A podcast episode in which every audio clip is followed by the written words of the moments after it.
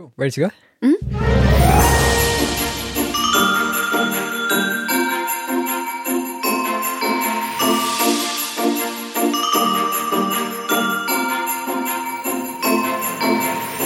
Gabby Ash, aerial skier. Thank you very, very much for coming to the studio today. Really appreciate it. But I must say, I'm feeling under pressure a bit because you were telling me you used to study journalism. So I feel like you're going to be analysing all my questions, picking apart or my every move, analyse my phrasing, all that kind of thing. I'm a bit nervous. No, I did mainly like news writing kind of journalism, so nothing in the podcast kind of realm. So now you're all good. But but you didn't like journalism, you were telling me. Well, not that I didn't like it. Um, it was interesting, but I just reckon there's something out there that's probably better suited to me. And what's that? Have you discovered that yet, or still kind of on the journey to discovering it? I'm still on the journey, I'd say. Um, but yeah, I'm hoping it's in the um, area of design. I think that's pretty interesting. So So you're doing design at where? Where is it you're doing it? at Melbourne Uni, At Melbourne Uni. Okay, you at Monash before? Were you? I was at Monash before. Yep. Yeah, right. And you've just started design this year. Yeah. Yeah, cool. All on campus. Yeah. Well, uh, some of my lectures are online, but Oh yeah, yeah, yeah. So mix. how did well when you were at Monash and you were going out skiing everywhere, all over the place? How how'd you juggle uni and skiing? Um, well, the way our year is kind of structured, well, the way it has been, it's probably going to be a bit different this year. Um, um, semester one, we were mainly like home or like um, maybe in Brisbane. Um, so I was able to do. Actually, the pandemic helped, funnily enough, because it was all in line. I could kind of do it from wherever I was. Um, but the past few years, I've had to take semester two off um, just because I've been away and yeah, it's not really feasible with the Yeah, some of the online subjects. So yeah. So that Yep. lengthens the the length of your course, right? yeah, Yeah. So you like double the time. yeah, Yeah, right. Yeah. Bit annoying. But your sister Sophie was sitting in that very chair Mm-hmm. uh, just what two, three weeks ago or something, and obviously she was at the Winter Olympics. You were at the Winter Olympics very recently. You're both super successful skiers. so with that kind of thing running in the family, there's got to be some. It can't be a coincidence, right? There's got to be some physical or mental trait that you share, or something in your development that's made you just so good at skiing. yeah. I guess so. Um, I guess our parents both gave us plenty of opportunities when we were younger to explore sports. Like, and we both started skiing very early. Um, both did gymnastics, so both had that acrobatic awareness. Um, yeah, and we were just like, I guess growing up, you have friends who, I don't know, we were the ones who would run around and climb trees and be a bit fearless, where like you'd have friends who would like, you would be scared of heights or you wouldn't go on certain rides or something like that. So I guess just from a young age, yeah, we had that kind of fearlessness or go getter attitudes, I guess. Was there much falling out of trees? No, there oh. wasn't. Not that I remember. Oh, awesome. Yeah. Up, up there like a cat. Yeah, exactly. Yep. Yeah, that's good. And she did like trampolining at national level, right? Yeah. Did, did you get to that kind of level? No, non trampolining. I tried yeah. trampolining a bit. Yeah, but just for gymnastics. Oh, gymnastics. Um, yeah, kind of. I stopped when I was ten, and then I um did diving for Yeah. the next seven or so years. Um, but that was probably more my main sport. Yeah, well, maybe we'll talk about diving a bit later. But you two would have had a, fair influence on each other, right? In how your careers developed. Well, even now and when you were kids, just all along the all along the track. Mm-hmm.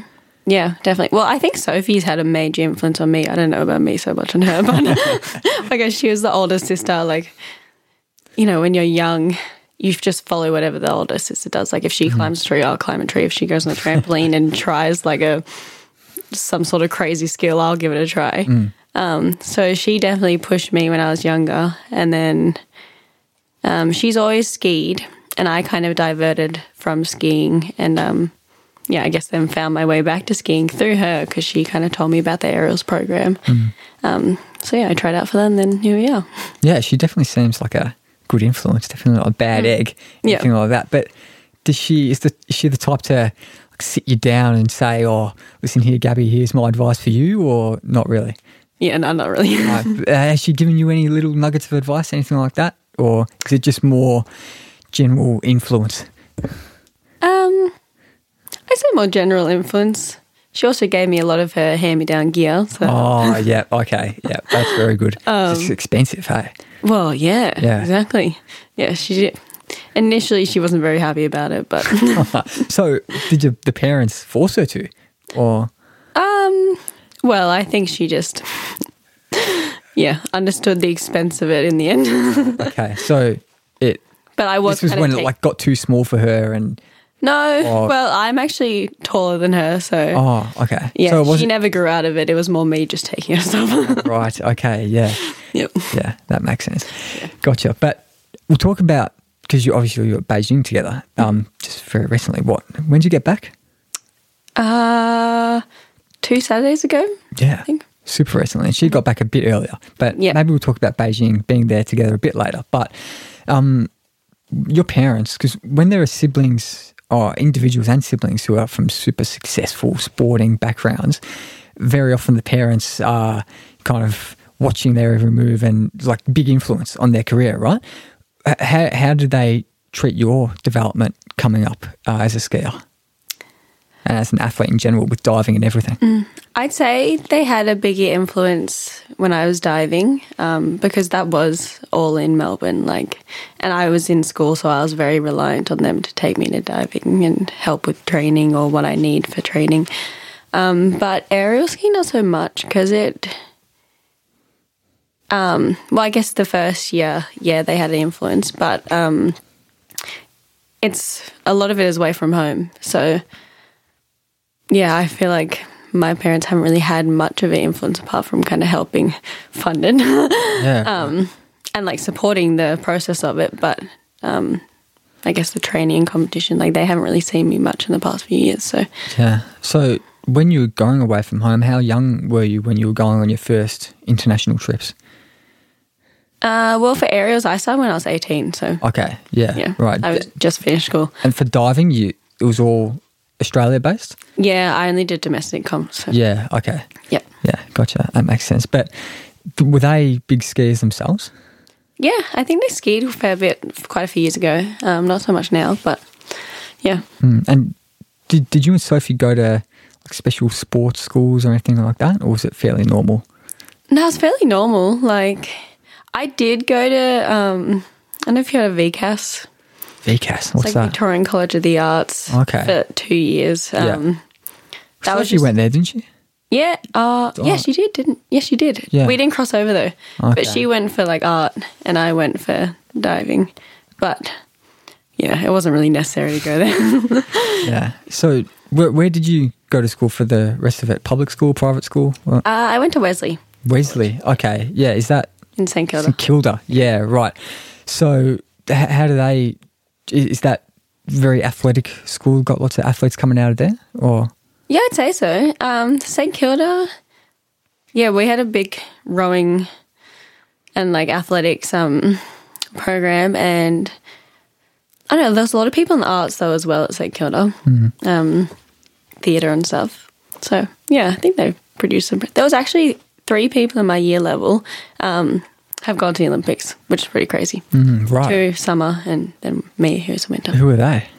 Um, Jemima Montag. Walker. Walker, yeah. Yeah. And Nick Lavery, he was rowing. Right. Wow. Yeah. So those two and you. New. Those two and you. Yeah. Were the three. Yeah. Yeah. Wow. Yeah. That's amazing. I know. That, that that kind of environment um, for private schools um, often like makes or breaks people um, Mm-hmm. with the well, certain pressures and um, well, it was co-ed school, wasn't it. Wesley? Yeah. Um, but how how did you find that experience of going there? Was it good? yeah, I really liked it. Yeah. Cool. Yeah. That's good. Why so? Well, it was good fun. Like, we had a good year level. I think a lot of us got along. Um, good campus. I liked my teachers. Yeah, I think I had a good experience. Like, I'm sure not everyone would say the same, but yeah. Yeah. So, it. would you recommend the future generations of Ash going to that kind of school? Do you reckon it's worth the expense? I think it is, yeah. Yeah, all right. That's Yeah. good. Yeah. Um, but Sophie, when she was here sitting in that seat, she talked a lot about um, like acknowledging the the privilege she's got financially of going um, and being aware of it, uh, going to like all across the globe for skiing and stuff. Is that something that is talked about much between you and that you think about as well? Yeah, well, it's definitely um, like you do have to have money to be able to do our sports and um, yeah, financially be able to afford living overseas and spending time overseas. Um, definitely more so for Sophie. Um, her growing up in skiing and doing mogul, she was like funding everything, like the whole camps, the coaches, um, yeah, everything. But in the aerials program, it's kind of nice because they do fund a lot of it um, for us since it's like, I guess they take um, gymnasts and divers, trampolinists, and then they just make them learn to ski. And so it's a bit more of a, I don't know, talent transfer, I guess. Um, Yeah. So yeah, a lot more of it is paid for. So I just had to pay for flights and I guess like my food when I'm away, but or else everything else is covered. So it's it's easier to transition summer sport athletes into aerials rather than moguls, is what you're saying, yeah? Yeah. Right. Okay. So yeah, and that's why moguls. Yeah, moguls doesn't get much funding, right? Mm, yeah. Yeah. So what's your fund Like, do you have sponsors and stuff that help you out with gear and all that? Yeah, well, the the Olympic Winter Institute of Sport, like I'm an athlete under them, so they have like Carbon and XTM, who are their official sponsors, and they give us all our uniform gear. Um, and then yeah, I guess I don't have any personal sponsors, but um, I guess through other people, I've gotten like I know discounted ski boots or skis, and yeah. So with aerial skiing, you you're talking about how it gets more fun in the mogul skiing, right? But maybe if it got ramped up even more, then they'll yeah. Obviously, that probably goes hand in hand with more and more success. Mm-hmm. And obviously, it's super hard for Australians to be successful in skiing because obvious reasons, right? Yeah. But Australians are very demanding of wanting gold medals and well medals of any kind. Mm-hmm. It's hard to come by in winter sports. So, do you reckon aerials needs or deserves more funding so we can get to that kind of level, or are you happy where it's at? I think where it's at, like we get more funding than most of the other winter sports. So um yeah, I think we're pretty lucky to have the funding that we have. And I think that um yeah, that's what it's in the past has produced medals. Um and now we've got that facility in Brisbane that um yeah, it's gonna be awesome. Yeah, that's it's the water ramp, right? Can you tell me about that? Um yeah, so I don't know if you know anything about water ramping, but Well, we Sophie told me a bit about it, but some Yeah. people listening might not have heard that episode. So fill us in. Yeah, okay. Well, so for um, water ramping, it's pretty much just um, exactly like the snow. You have the ramp, which is the same, um, same kind of curve, same kind of jump as on snow, and then you just go off and then you land into water, and it's like plastic brittles on the ramp, so it kind of emulates snow. Um, and we do that all summer, or well, I guess in Brisbane it'll be during winter, but it doesn't get that cold there, so yeah but yeah, you just pretty much do the exact same thing into water that you would do on snow, and it just um, removes some of that fear. Or if you're like practicing a new skill, um, you don't have the variables like in winter. We have like the wind and the snow, and of course you want to land or else it hurts. So. Um, yeah, it kind of removes all those variables and makes things a bit easier. But yeah, so in the past, I've spent the summers in Switzerland because they have a water ramp there, and we kind of train with the Swiss team. Um, but they have like other ones in Park City in Utah in America, um, and Belarus around the world. Um, and yeah, so we just got that. When was it? In middle of 2020, it got built, and so I spent a few months in 2020 when we couldn't travel anywhere, training on that. And yeah, it was pretty sweet. So you you got exemption to head up to Queensland and do that because it's your job, or Oh yeah, that was a that was a long travel up there though. Because in 2020 we um, escaped the border closure of Victoria and New South Wales. We like rushed for the border Yeah. of New South Wales when they were closing, and then we got stuck in New South Wales for like two months. And so we're all trying to head up to Queensland at this point, um, Sophie included. And um, So just rewinding a sec Yeah, there. When you're in New South Wales, you, Yeah. what are you doing? you staying at motels, Airbnbs, or do they set you up with good Yeah, places? no, we um, we got to ski in um, Perisher at that point. Okay, So right. like initially that wasn't the plan because we wanted to get up to Brisbane, but then Yeah. of course at that time every state was like closing its borders, so it was like very difficult. Like they weren't letting us into Queensland, no matter how many exemptions we tried to Yeah. submit. Um, so yeah, we ended up spending around two months in um, Jindabyne and like skiing in Perisher, which was pretty sweet because we don't usually get to spend much time like actually just properly skiing. So Yeah. that was nice. Um, but then yeah, we kept trying to get to Queensland, but we couldn't. And then they finally said that if you weren't in like a, I guess a red zone in New South Wales, you could go to Darwin. And then people from Darwin were allowed to go to Queensland. So we hadn't been like a red zone. And um, so we flew up to Darwin, spent two weeks like holiday there. And we went first, and I think Sophie and the Moguls crew came about a week after us and did the same thing. And then from Darwin, we went to Queensland, and then we just stayed there for the rest of the year. Oh, right. So how many months is that that you stay in Queensland or weeks?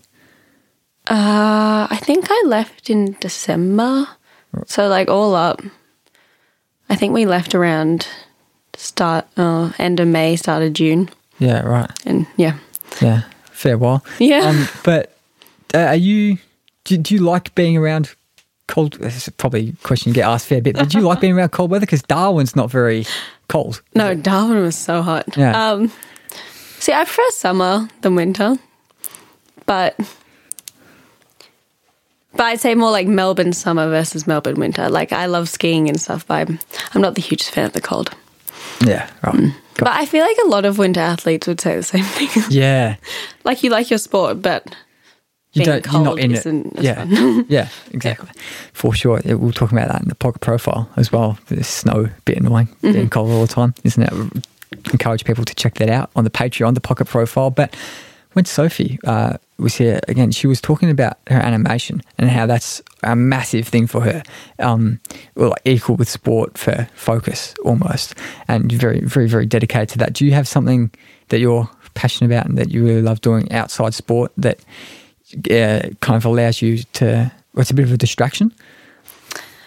Um, I don't have the same thing Sophie has with animation. No. Um, I know. I'm kind of been searching for that hobby or passion to, yeah, I guess coincide with aerials. But so far, I've just found like the balance of uni and aerials to be, I guess, enough keep me occupied. Um, I know I like photography. If I have times to go out and do that when I'm away, Yeah. that's a good hobby to kind of, you know, just get out and about. Yeah. Um, How into it have you got? Have you got like the proper cameras and everything like that, or is it just on your phone? I don't have fancy cameras. I have a film camera, and I've been trying to learn with like manual kind Yeah. of film cameras. Um, so yeah, just that. It's Yeah. a bit different, bit fun. Yeah. Do you reckon you could get even more into that photography side of things, fancy cameras and all that, or in the future? Yeah, possibly in the future. Yeah. Yeah, I reckon that'd be pretty cool. Yeah, it would be pretty cool for sure. Um, but her her animation stuff. Do you check that out much? Are you a fan of her fan of her work? Yeah, yeah, It's definitely. pretty cool. Hey. It's so cool. Yeah. Like, yeah, everyone thinks it's so cool, and um, how she got a few, nominated for a few of the film Yeah, festivals. international. Like, it's awesome. Stuff. Yeah. Yeah. It's incredible. Hey. Um, then you, you get like first access to that kind of thing, don't you? Like, does Yeah. she show you all the drafts and things like that, or? Yeah, well, sometimes if I pop into study, she'll just be working on a computer all day. Like, Yeah. yeah, it's it's a lot of work to produce what she does, and yeah, it's very cool. Yeah, very Yeah. cool indeed. But uh, I promised we were going to talk about diving a bit before, and uh, I want to talk about it now. Why was the why, why did you move to diving, and why was that the key focus um, for a period there? Um, well, yeah, I was doing gym, and I was starting to get a bit more serious about it, and they were like saying that I pretty much had to miss school, and this was when I was around ten, so.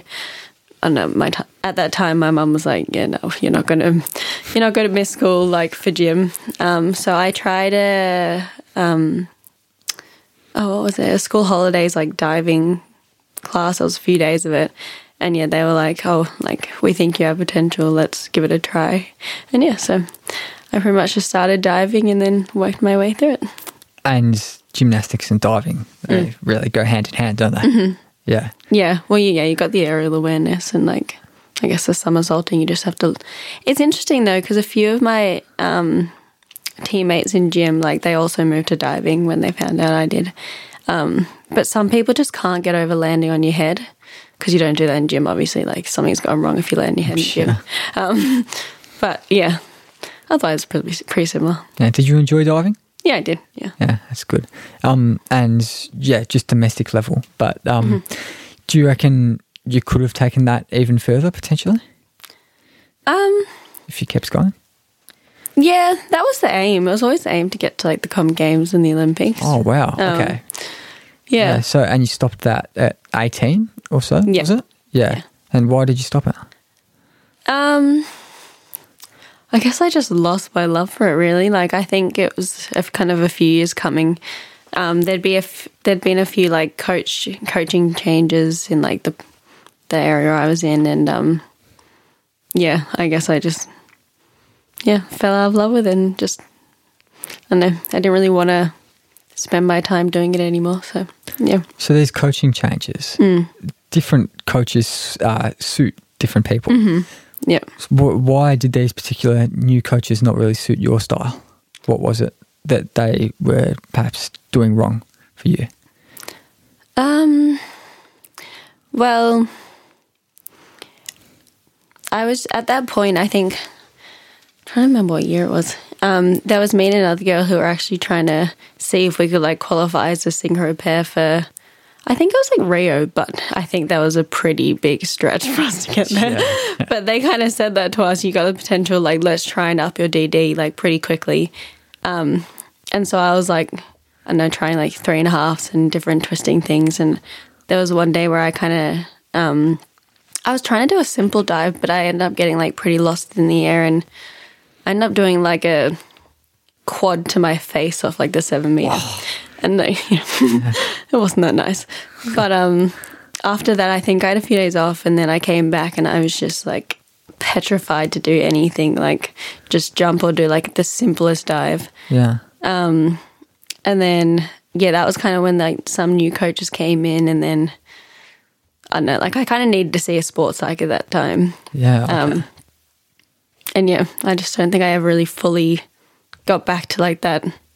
You know, I'm just going to chuck it. I'm just going to do it. yeah. So that one dive that bit. really changed. the yeah, I path. don't know what happened. It just like I got the got the ick. I don't know.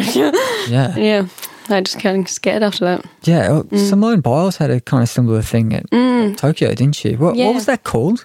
The- yeah, I There's a name for that. Um, hold on, let me look it up. I can't remember what it, the. Yeah, I can't remember.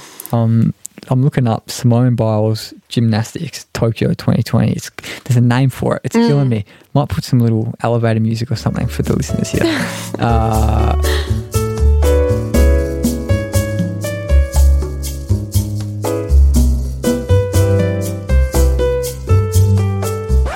the twisties. Okay. There we go. Yes.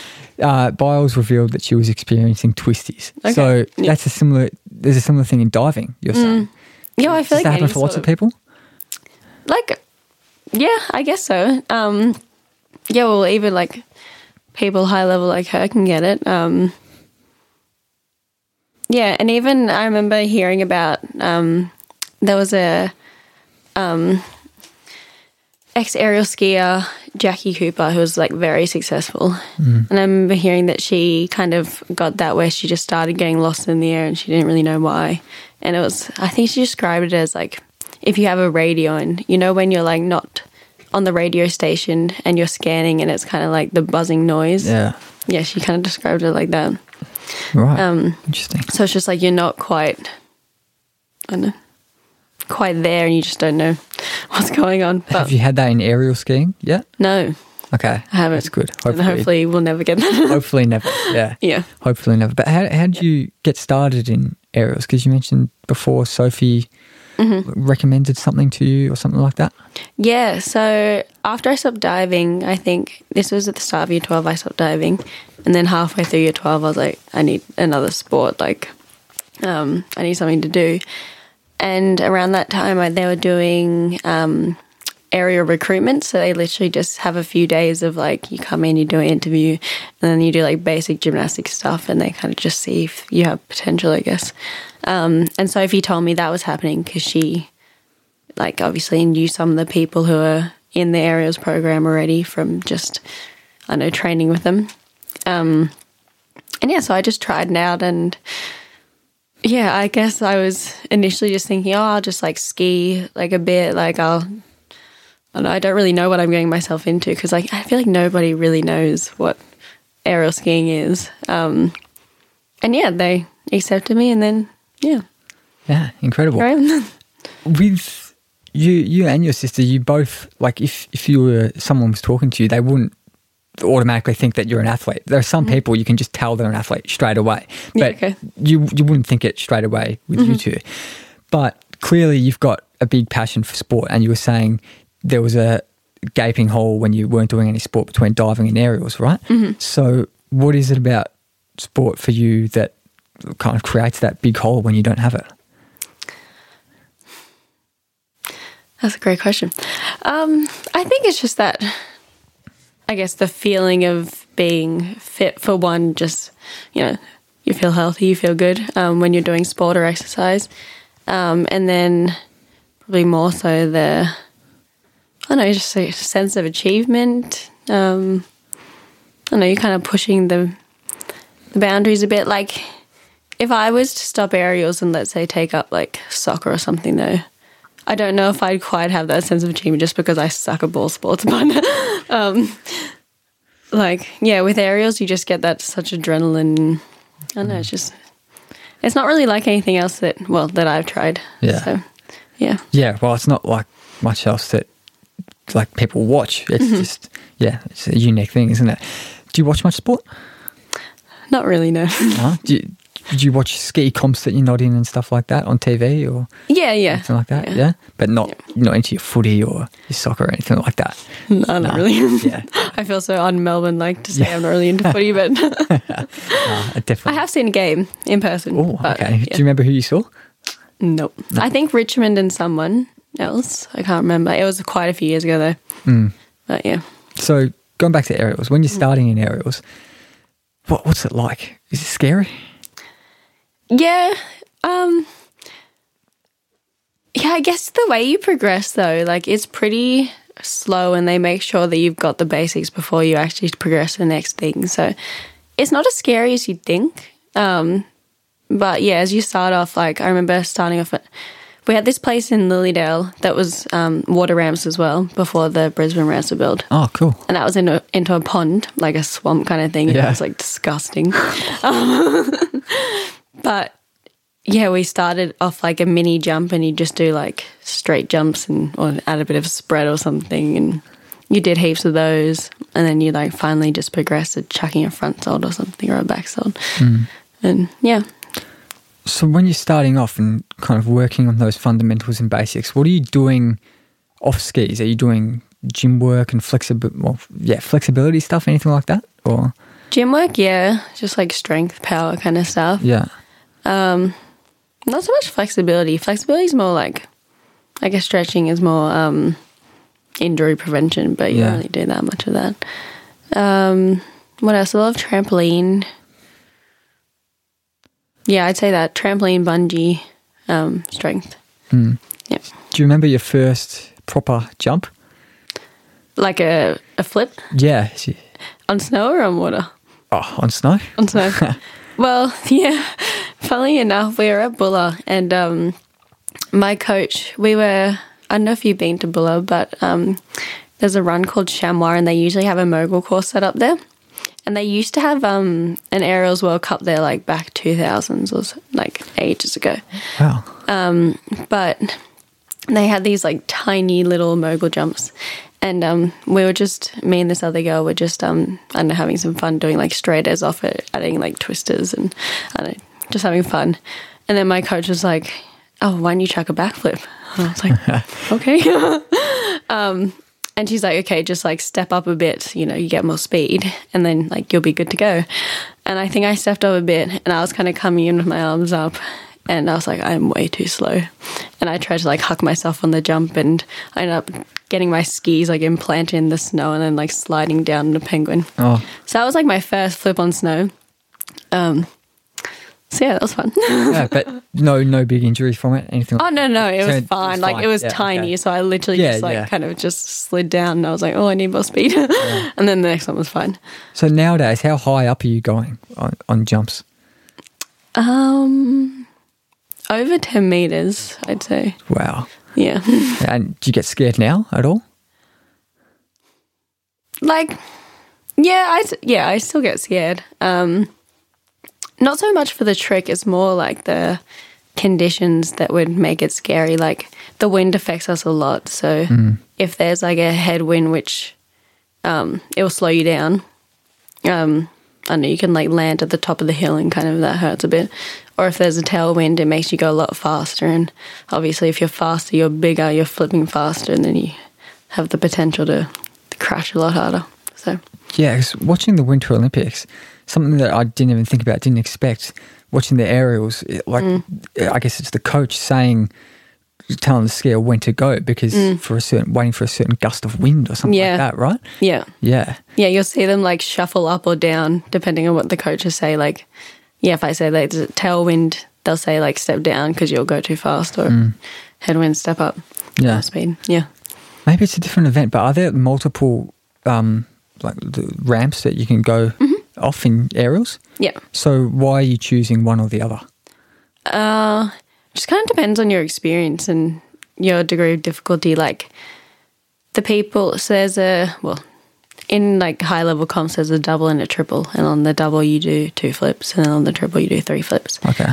Um, and obviously on the triple there's a higher degree of difficulty than on the double, so you want to be on the triple, but like, well, for my for how long I've been in the sport and my experience, I'm still only on the double because it's easier than the triple. Yeah, yeah, yeah. for sure.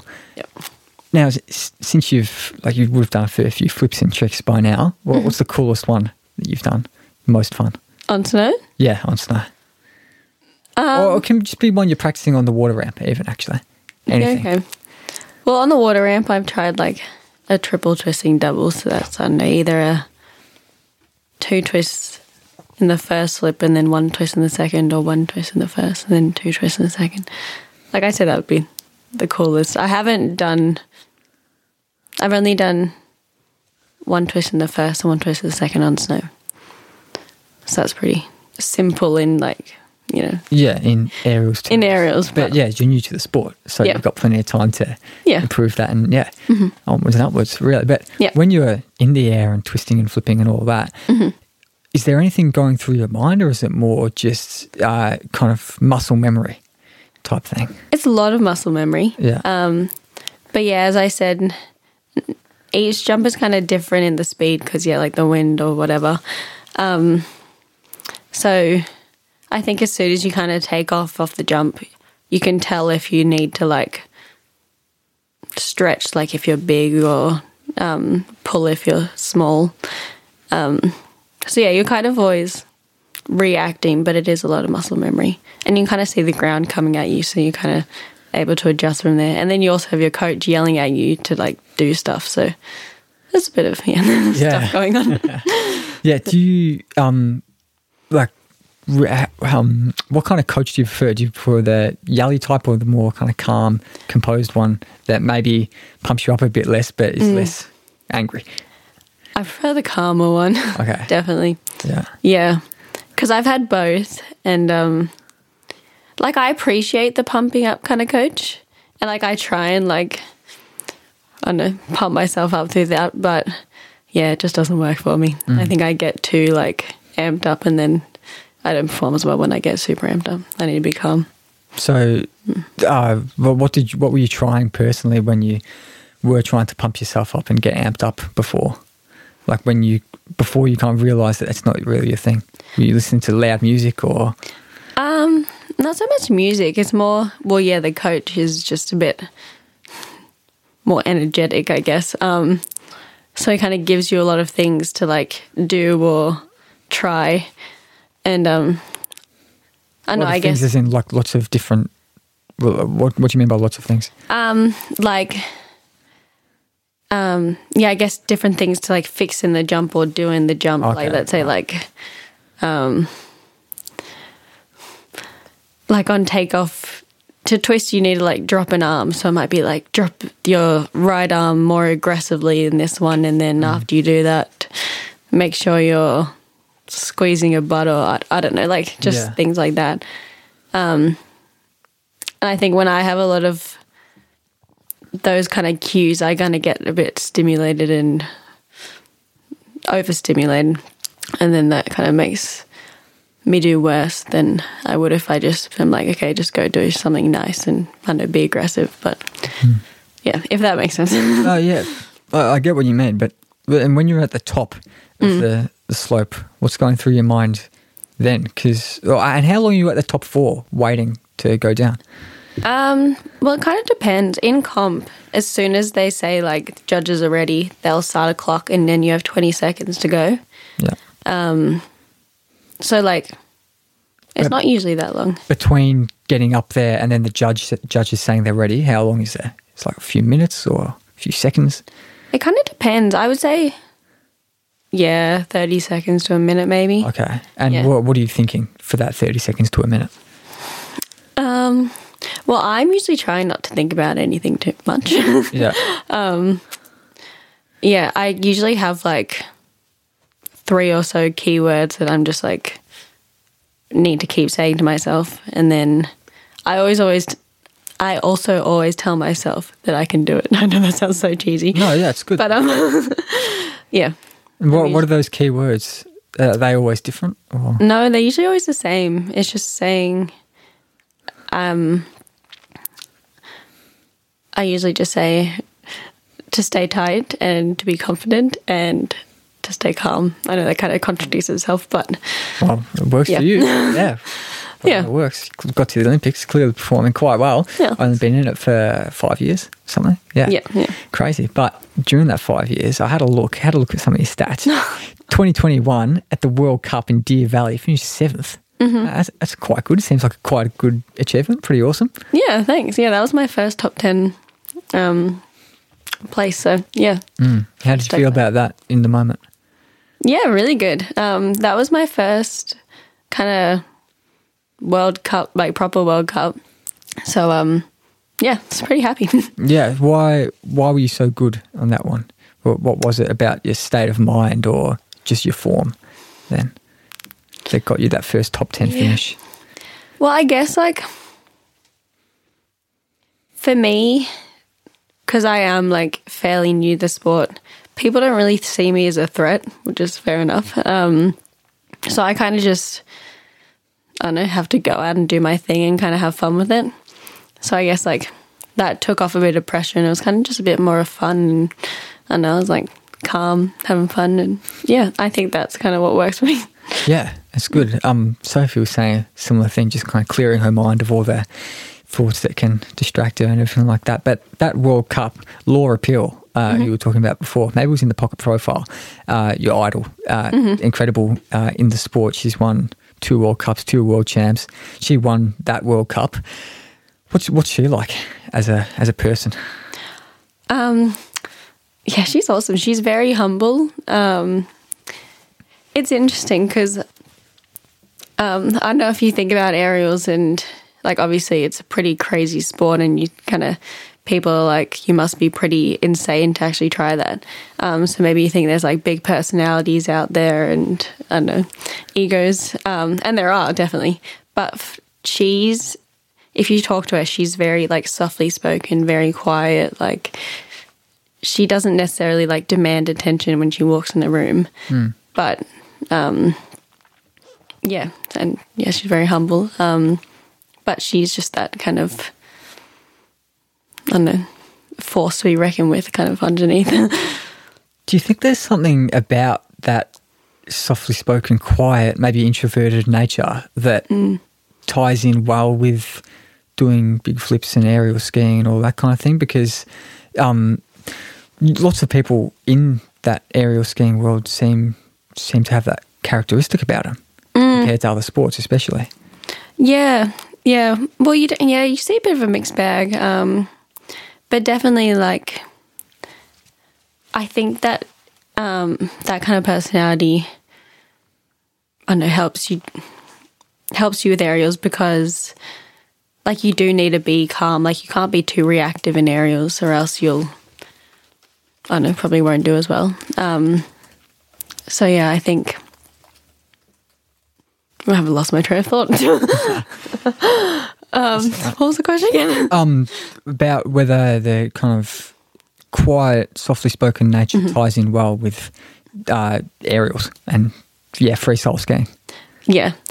Yeah, I definitely think it does. Um, because, yeah, she kind of alludes a, a calm kind of nature. Um, you can see that she doesn't get too stressed out, like in competitions, for example, where, like, I don't know, let's say the weather's bad, like she'll still just be performing just as well if, if the weather was good. And then you'll see other people out there who maybe might have a bit more kind of reactive kind of personalities who are like freaking out a bit because the weather's bad and kind of maybe a bit more worried about it. Um, yeah, well, I guess that's what I've kind of noticed.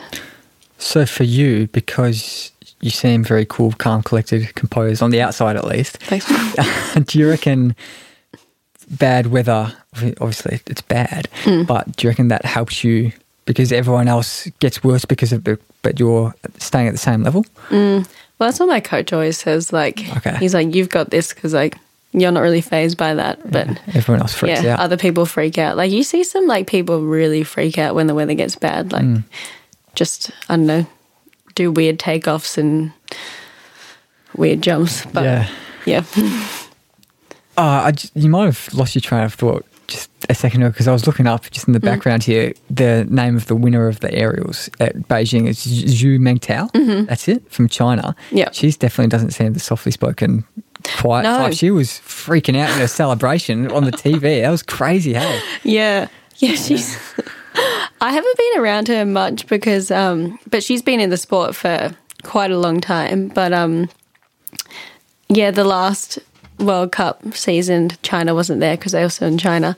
But um, this season they were all there, and this is kind of the first time I've experienced the way she goes about it. But you hear her like shouting from the top of the hill, like, um, and then at the bottom she it's kind of cool to watch though, because whatever happens, like if she doesn't land her jump or if like her jump's not that nice in the air, she always celebrates at the bottom. Like she screams. yeah. Um, and she was she doing that for a good five minutes or so after she won the gold medal. Yeah. Oh, she was ecstatic. Yeah. Yeah, and you were there watching on. I'm Yeah. guessing, yeah, because Yeah. was it Danielle Scott and Laura Peel were both in the final, weren't they? Yeah. Yeah. Yeah. Yeah. But- So, In Beijing yourself, how did you go? um, yeah, like I think I could have done a bit better, but I don't know. I nearly made the final, right? It was yeah, close. I was about a point or so off. Yeah, Um, I could have done my first jump better. Um, I was happy with my second jump. Um, but yeah, no, it was good fun. Like I'm happy I landed both my jumps. I was having a bit of trouble with the the hill was pretty steep, so it was kind of like you need to kind of think that you're about to land your stomach to kind of land on that hill. So it just took a bit to get um, adjusted to. But yeah, I was happy with how I went. what were you aiming for going into it? like I was aiming to make the final. Yeah. Um, yeah, my DD wasn't high enough to really progress into like the super final. What, what's DD? Sorry. The degree of difficulty. okay, yeah, no, that's all right. Yep. Um, so, yeah, the final would have been cool. But Yeah, well, yeah. yeah, nearly. And you've got plenty of Olympics ahead of you, hopefully. Mm-hmm. Yeah. How often do, or how long do aerial skiers usually go on for? Um, like when do they Uh, usually retire? I feel like a lot of them peak around their 30s. Oh, like a lot okay, of the wow. top, like Danny and Laura are both um, 30, 31. Yeah. uh, And Tao Tao, the girl who got the gold medal, I think she's in her 30s as well. Yeah. yeah. Like people, yeah, really rise around that age. So after you did your your jumps, how were you feeling? Because so close to the final, Mm-hmm. right? Um, but still, was pretty well, from just our size perspective. Looked like did some pretty cool flips there. yeah, like, yeah, as I said, I was feeling pretty happy to have landed both my jumps and to do clean jumps. Um, yeah, obviously being so close, it was a bit disappointing. And then I guess kind of, yeah, you have that just overwhelming feeling of, my God, I just competed the Olympics. Like, yeah. um, yeah, so that was a bit emotional, but yeah, it was good. Pinching yourself all the way through?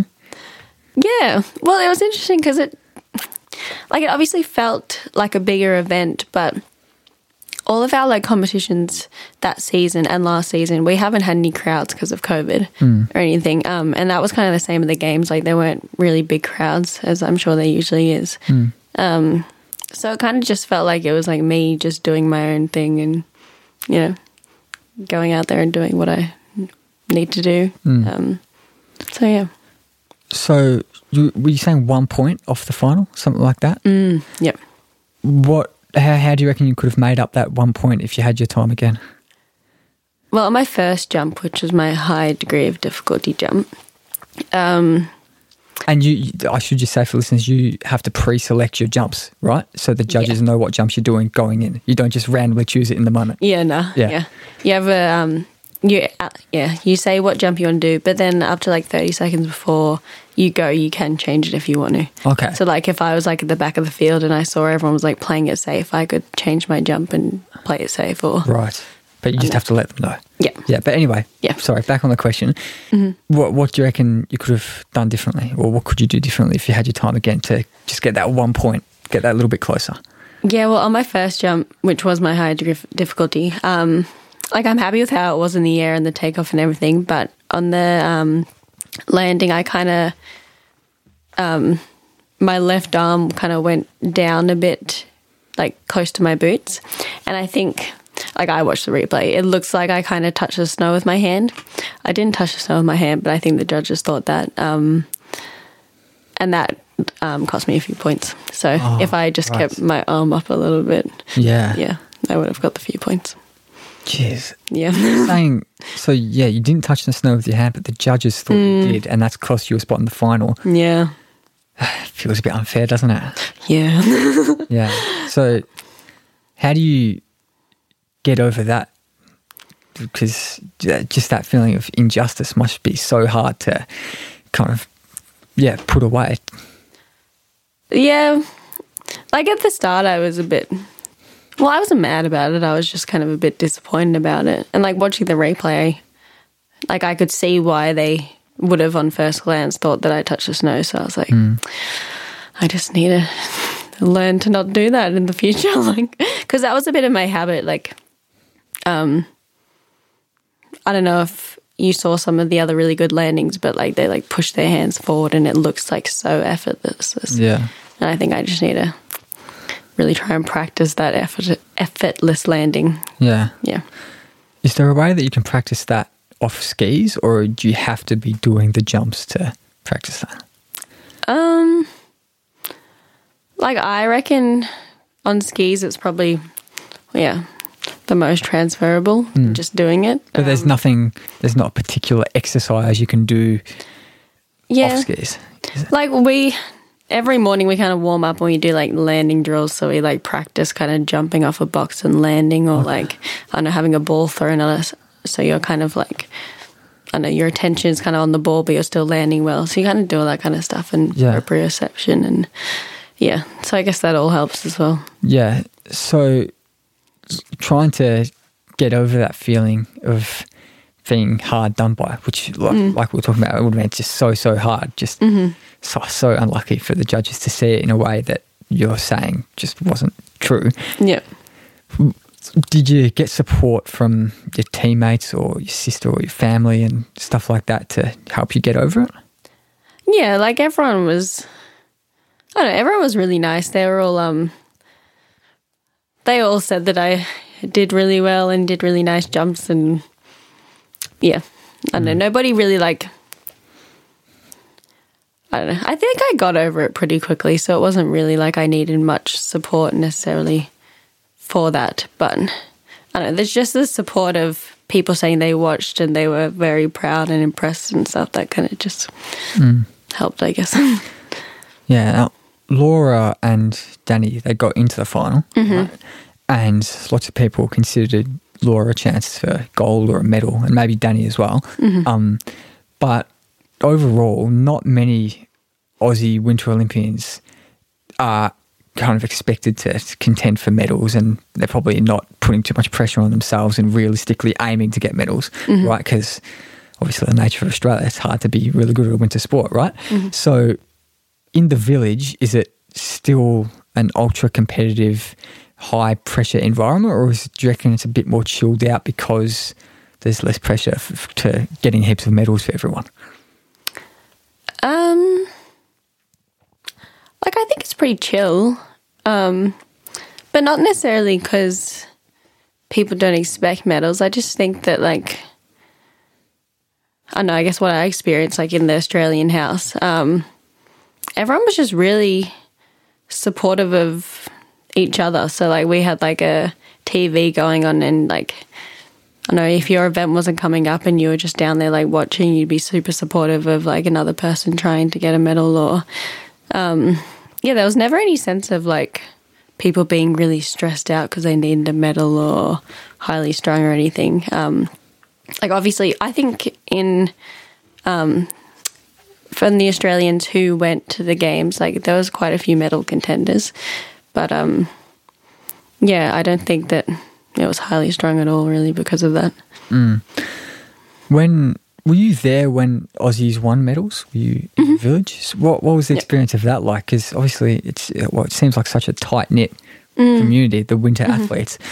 What was that experience of celebrating a medal for someone else, another Aussie? Like, Yeah, it was awesome. Um, as I said, we had like this little lounge and a TV. So if you didn't actually go out to the event, like there was probably like a lot of us like kind of crammed into this little room, um, watching this TV, and everyone was just like so happy for the person who had won a medal or just competed and done well. Um, I was at the moguls when Jakara won her gold, and that was pretty awesome watching her do a run. Like she was so consistent the whole night, and then yeah, to get the gold, it was pretty Yeah. awesome. amazing. And Yeah. could you go to any event you liked, or what was the deal COVID wise with that? Um, yeah, we were pretty much able to go to any event, but um, I only went to moguls because we just arrived and um, well, obviously to watch Sophie, um, and we didn't really have much training, but it was kind of hard to go event to go to events because they were pretty long and it was freezing in Beijing. Um, so you kind of wanted, I guess, conserve your energy for training or comp. But Yeah. yeah, after the comp, I went and saw like the cross country and stuff, and Oh yeah, that was pretty cool. yeah, cool. yeah. And yeah, just being at the Olympics, just stuff going on everywhere. That'd be Mm-hmm. awesome, wouldn't it? But you mentioned Sophie there, being at the games with her. Mm-hmm. That's just got to be so surreal. Hey, Yeah. skiing together all your life, and now you're there in Beijing together, both making your debut. Mm-hmm. It's incredible. Yeah, no, it was very cool. Yeah. Yeah. Well, Did you hang out much together, and kind of were you you pinching yourself simultaneously about both being there at the same time? Yeah, no, definitely. Um, I arrived on the night of the day of her qualifications, actually. So we were on this bus where, um, from the Beijing airport, we um, catch a bus for like three to four hours, and then um, you get to like the Olympic Village. Um, and her event was going on, so we were like live streaming from the iPad. That was pretty cool. Um, and then when I got there, the day after was like the oh no a training day, so I hung out with her during the day, and yeah, that was pretty cool. We got all the you know the typical Olympic ring photo together and stuff. and then yeah, being able to go out and watch the finals. I don't know, that was very cool. It was um, very stressful. It's a lot more stressful watching than actually doing. And you f- you'd feel Yeah. particularly stressed out watching your sister, right? well, yeah, exactly. Yeah. Yeah. But yeah, I was super proud of her. She did.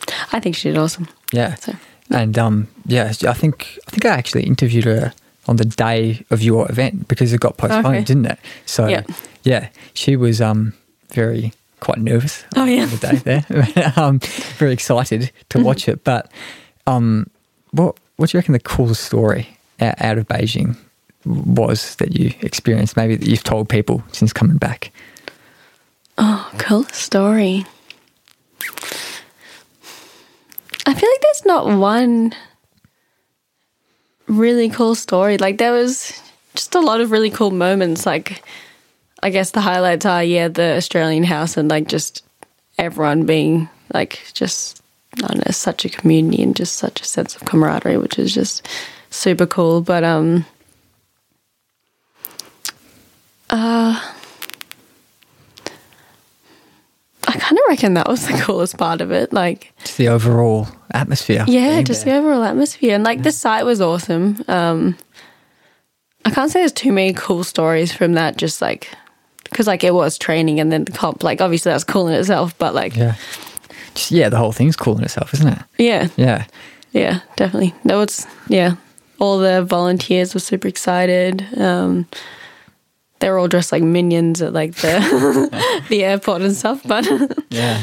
With the Yeah. big, they had the big visors on and everything for COVID, didn't they? yeah, like Yeah, the full hazmat pretty- suits and pretty- everything. Yeah, yeah, Pretty intense. It's pretty surreal. Yeah. When you started, when you were 18, started aerial Mm-hmm. skiing, could you see yourself being at Beijing five years later? no, I didn't. When, when did it set in for you that you could qualify for this Winter Olympics?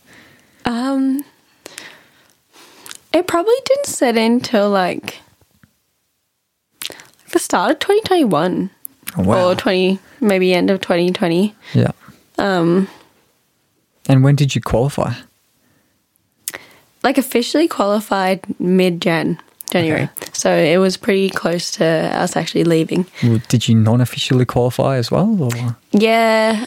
Um, well, like it was.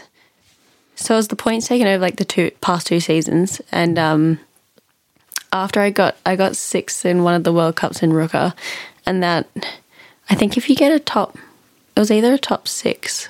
I think it was top six, so I just got it. Um, then you automatically um, get a spot for Australia, but technically that's not your spot. That's just one of it. That's Australia's spot. Yeah. So like Laura and Danny had already got a spot, So sweet three spots. Yeah. So technically, one of the other girls could have maybe gotten that spot, but yeah, They gave it to you. yeah, It's quite good, and now you're here. It's Yeah. awesome. But before we get to our final little segment bit, we've got a final question that we ask to everyone Mm-hmm. here on the show. Where do we begin? Gabby, do you have a life philosophy, uh, something like a guiding principle or a quote or anything like that that you help let kind of shape your decisions? Hmm.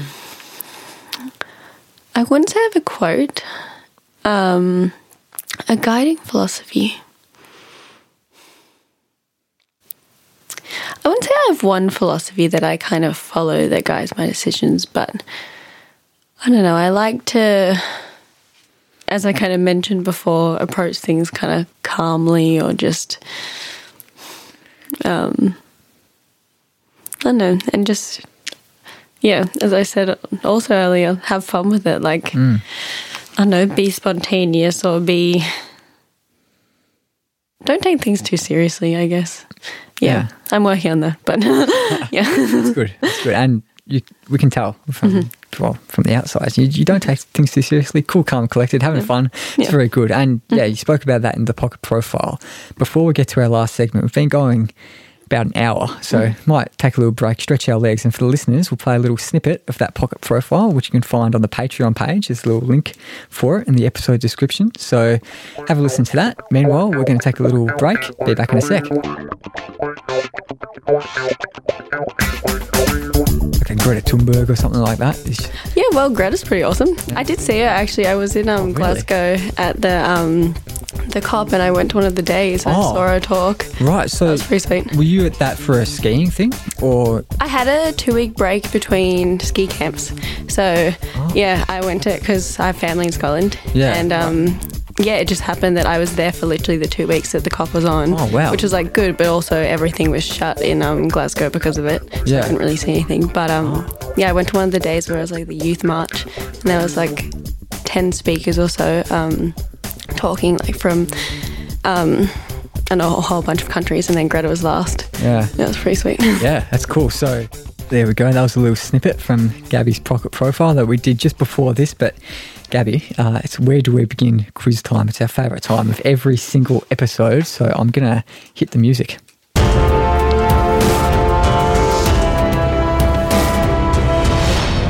Oh, we love that music. It gets you very pumped up, and it's time to get serious, Gabby. I hope you're fired up. I hope you're getting very, very serious. Uh, of course, it's time for the the world famous "Where Do We Begin" quiz, and I've got to say, Lockie, Lockie's um, not going to be here for most episodes this season because of his work situation. So we're mixing it up. We've got to got to adapt to Lockie not being here. Usually, Lockie competes against the guest in this quiz, but we are mixing it up. So you're actually the first to do this kind of new alteration of the Okay. quiz. So you're going to be first on the leaderboard, no matter what. After Awesome. this, we love that. Out of ten points, of Yep. Ten points on offer here, and um, yeah, you're going to end today top of the ladder. It says there in my notes. Uh, almost forgot it, but of course that could soon change because every single other guest is going to be fighting tooth and nail to overtake you. I'm sure they are. Yep. It's serious stuff. This Where Do We Begin quiz. We might even have a little final series, little grand final at the end of the year, see how it goes. But you ready to get into these questions? Yep. Okay, so in all our quizzes here, we um, kind of keep it a little bit connected to the guest. Have it's not what, uh, what what's your results or anything like that, but it's some very very loose connection to the guest for all our questions. And Okay. um, we've yeah we've mixed it up for this one for you, Gabby. They all follow all the questions follow a very specific theme. So there are there are lots of words that rhyme with your surname. Ash Okay. so every single question in this quiz rhymes with Ash, your Okay. surname. So 10 points on offer. And uh, yeah, we'll see how we go with all these questions that rhyme with Ash. a bit nervous. Yeah, well, you should be. It's serious stuff. Yeah, it's no, more serious than any Olympics, any World Championships, anything oh, like definitely. that. Yeah, you want to be getting that top spot uh, Yeah. by the end of the year. It's yeah, highly sought after. But Okay. anyway, we'll get into question one, and I'll hit the special quiz music. On the 31st of August 1997, Gabby, Princess Diana and two of her associates died in a road accident. In which city was the crash? Oh, I should know this. Um, I feel like my initial thought would be London or someone in, Amer- in America. I'm going to say London. I'm going to say London. London No. is incorrect. The answer was Paris. Princess Diana car crash in Paris. Okay. It's not the greatest start. No. Move on to question That's two. right. Only we can up get on the board here. Yeah, only up from here. The only way is up. Let's see if we can get on the board with question two. We'll hit the music again. In 1998, Titanic became the highest grossing film of all time. Which two actors playing Rose and Jack shared an on screen pash in this box office smash? Do you like the way I rhymed that? Was Yeah, I did. um, Have you seen Titanic? I have. So Leonardo DiCaprio. yep. Yeah. And, um, oh, I can't forget her name. Oh, I know her name. I think she was very young when she was in this movie, maybe even a teenager. Oh, I feel like it's a Kate. It's not Kate Winslet, is it? No. Oh, I suck at quizzes. um, it's left me. I don't know. Do you want to have a stab in the dark? Got to be in it to win it. I don't know why I think it's a Kate. Is it a Kate? Is it Kate Winslet? Is that your answer? Leonardo DiCaprio and Kate Winslet? Yeah, you can okay, go? I'm going to say that. Okay. I don't think that's right. Very early bit of tension in this quiz here, so we'll hit a drum roll. You said Leonardo DiCaprio and Kate Winslet shared an, uh, an on screen pash in this box office smash. Absolutely correct. Oh my god. I was scared there. You nearly backed out. Oh. I was Kate Winslet. really not backing myself there. Yeah, you've got to back yourself. Yeah, I know, Abby, I know, let's yeah. hope we can learn some lessons from Okay. question two and move on to question three. Yep. Let's see if you can double your score. Uh, well, I should just ask, do you know who Schapelle Corby is? Yes. Gabby? Yep, okay. Famously, uh, she's an Aussie woman who uh, spent nine years in an Indonesian prison after a conviction for smuggling marijuana into the country in 2005. So the question is, to the nearest kilogram, Gabby, how much hash was in her stash? Oh, I could tell you where it was, but uh, not how much was. To the nearest kilogram.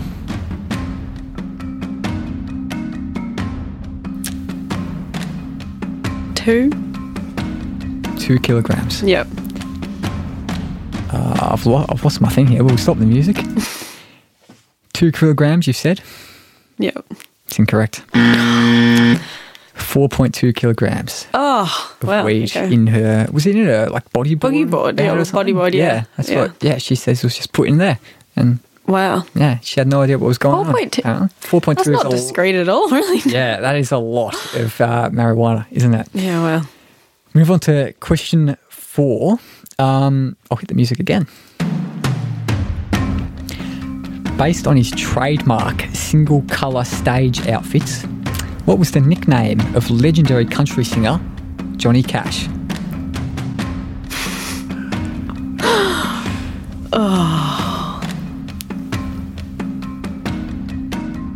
I have absolutely no clue. Based off a colour? Yeah, so it's, he wore one colour on stage, all his outfits were one colour, and it's based off that. Was it really bad that I have no idea? Um, Yeah, this is the hardest one in the whole Okay. thing, I think. I'm feeling yellow, so I'm just going to go with something with yellow. I'm just going to say yellow. The yellow fellow or something yeah, like that. yeah. Yeah, that's, that would be a good one. It's I, it's definitely not right, is Yeah. it? But it's a bit bananas in pajamas, the yellow fellow, mm. and it's, of course it's incorrect. Mm. Yeah. Unfortunately, it's the man in black. oh, Yeah, oh, okay. that should have. yeah. You don't. I thought it was a bit more abstract than that. yeah, it's quite simple. You don't strike me as a huge Johnny Cash fan. no, I know who it is, but yeah, clearly not. Uh, country music, not really your thing overall. it's not my go-to now. yeah. Have you heard of Ring of Fire? That song. I think so. Yeah. Yeah, that's, that's Yeah. his song. Yeah, it's Yeah, a okay. famous one. Um, but we'll move on to question five. This is the second last question, and you're on you're on one point out of four. But let's right. hope you can double that for question five. Gabby, are you much of an AFL fan? No. Not really. Oh yeah, we covered that before, didn't we? You're not much of an AFL fan, but you might be able to get this. Which two AFL teams have jumpers featuring a sash? Wait, that's not Collingwood. Okay. Do you have a I'm just gonna team that you support? Or I'd say Richmond. Richmond? Okay. I'm going to take an absolute stab in the dark. I'm just going to say. Don't think it, it's not Richmond either. I'm going to say like. I'm trying to think of ones now. um, St Kilda, Are we going Richmond and St Kilda? or maybe St Kilda and. I have no idea. Essendon or. something? Yeah, I'm just going to go with that. Which two are you going with? St Kilda and and Essendon. St Kilda and Essendon. Get a bit of a drum roll going here. So you you gave us three three names there. Yep. You said, oh, you said it definitely wasn't Collingwood. You gave us Richmond, Yep. St Kilda, and Essendon. Yep. You went with St Kilda and Essendon. Hit a drum roll.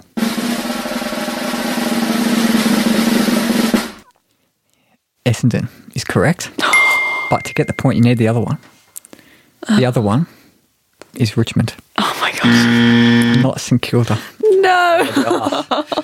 Yeah. Oh, Oh, so Oh, yeah. close. Yeah, I thought you were on a good right track there when you said Richmond, but then, No.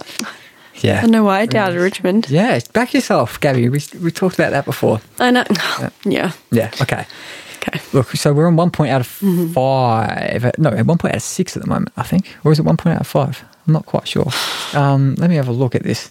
Uh, it's one point out of, yeah, one point out of five. Okay. Losing track there. So we've got five more points on offer here. Okay. And it's all in one question. This question is a who Oh, am wow. I question. So I'm going to start with a five point clue, then a four point clue, three point clue, all the way leading down to a one point clue. Mm-hmm. You can have one guess at it whenever you want. Mm-hmm. And of course, the all the clues are leading to who I am. Mm-hmm. Uh, and that's the question. So let's hit the music for this final Who Am I question. Okay. I was born on the 21st of August 1986 to parents Wellesley and Jennifer, both of whom ran a local grocery store to make their cash. That's a five point question. Yeah, that's the five point clue. We'll probably move on from that. Was very, Yeah. That's very tricky starting there. Moving on to the four point clue. I tested positive for COVID 19 in August 2020, soon after hanging out with sports stars including Raheem Sterling and Chris Gayle at my 34th birthday bash. Is this a footy player or something? Oh, I vaguely remember this in the news. You'll, you'll know this person. I will. Yeah. Well, I'd be very, very surprised if you didn't know this person. Okay. Okay, I think Move on to the next three one. point. Okay, that's all right. For three points, trialing a new sport in 2018. I played with Australian soccer club Central Coast Mariners to make a brief but big splash. Should we move on to the two point clue? We shall, yep. Okay, that's all right. You might be able to get it here. Let's see how we go. I have one of the most famous celebration moves in the world, and for that, some people think me brash. Really having to reach far to get a rhyme with your name for that, that clue there. oh, wow. Um, I feel like I have an idea, but I just can't name the person. Should I move on to the one point clue, or do you want to go for two points?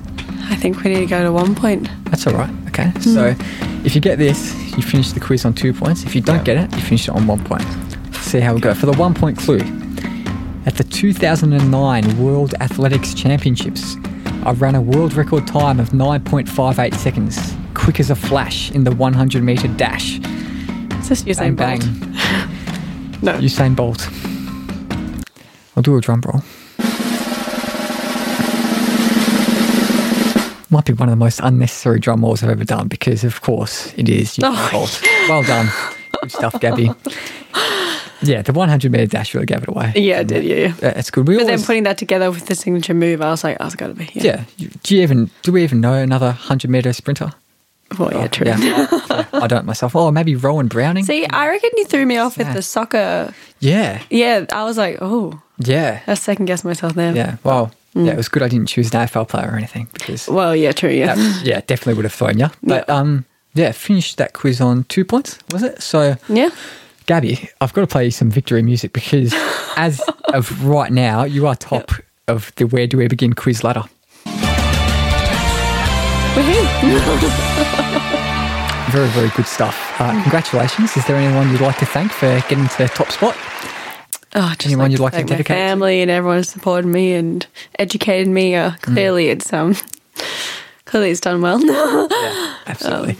well, Definitely need to work on my trivia skills, but yeah. Well, who knows? The other people in the future could get even even fewer points than two. that is true. At least I got two points, better than Exactly. zero. Two points. Look on the bright side, right? Yeah. Look on the bright side. Room for improvement. room for improvement. Maybe you can come back later and get 10 points. Let's see how it goes. But Yep. before, actually, just before we go, we're about to go, um, we give away some Where Do We Begin hats on this show, or we give away a discount code. Uh, For the Where Do We Begin corduroy caps. And uh, the discount code, we usually just make it the guest's name. So, Gabby Ash, do you reckon that's a good discount code? 20% off? Great name. Yep. Yeah, so just plug in Gabby Ash to the. Uh, you can go to wheredoweBegin.com.au to get your hands on some of those caps. Uh, plug in the code Gabby Ash, and there you go, twenty percent off. Absolutely lovely. You've already got a cap of your own. Hope you enjoy that. But I'm uh, sure I will. yeah, I hope you enjoyed coming on. I hope you enjoyed the show, guys. Yeah, no, it's been great. Thank you very much. Yeah, thanks for having me. Appreciate it, and thanks for listening, guys. It's been good.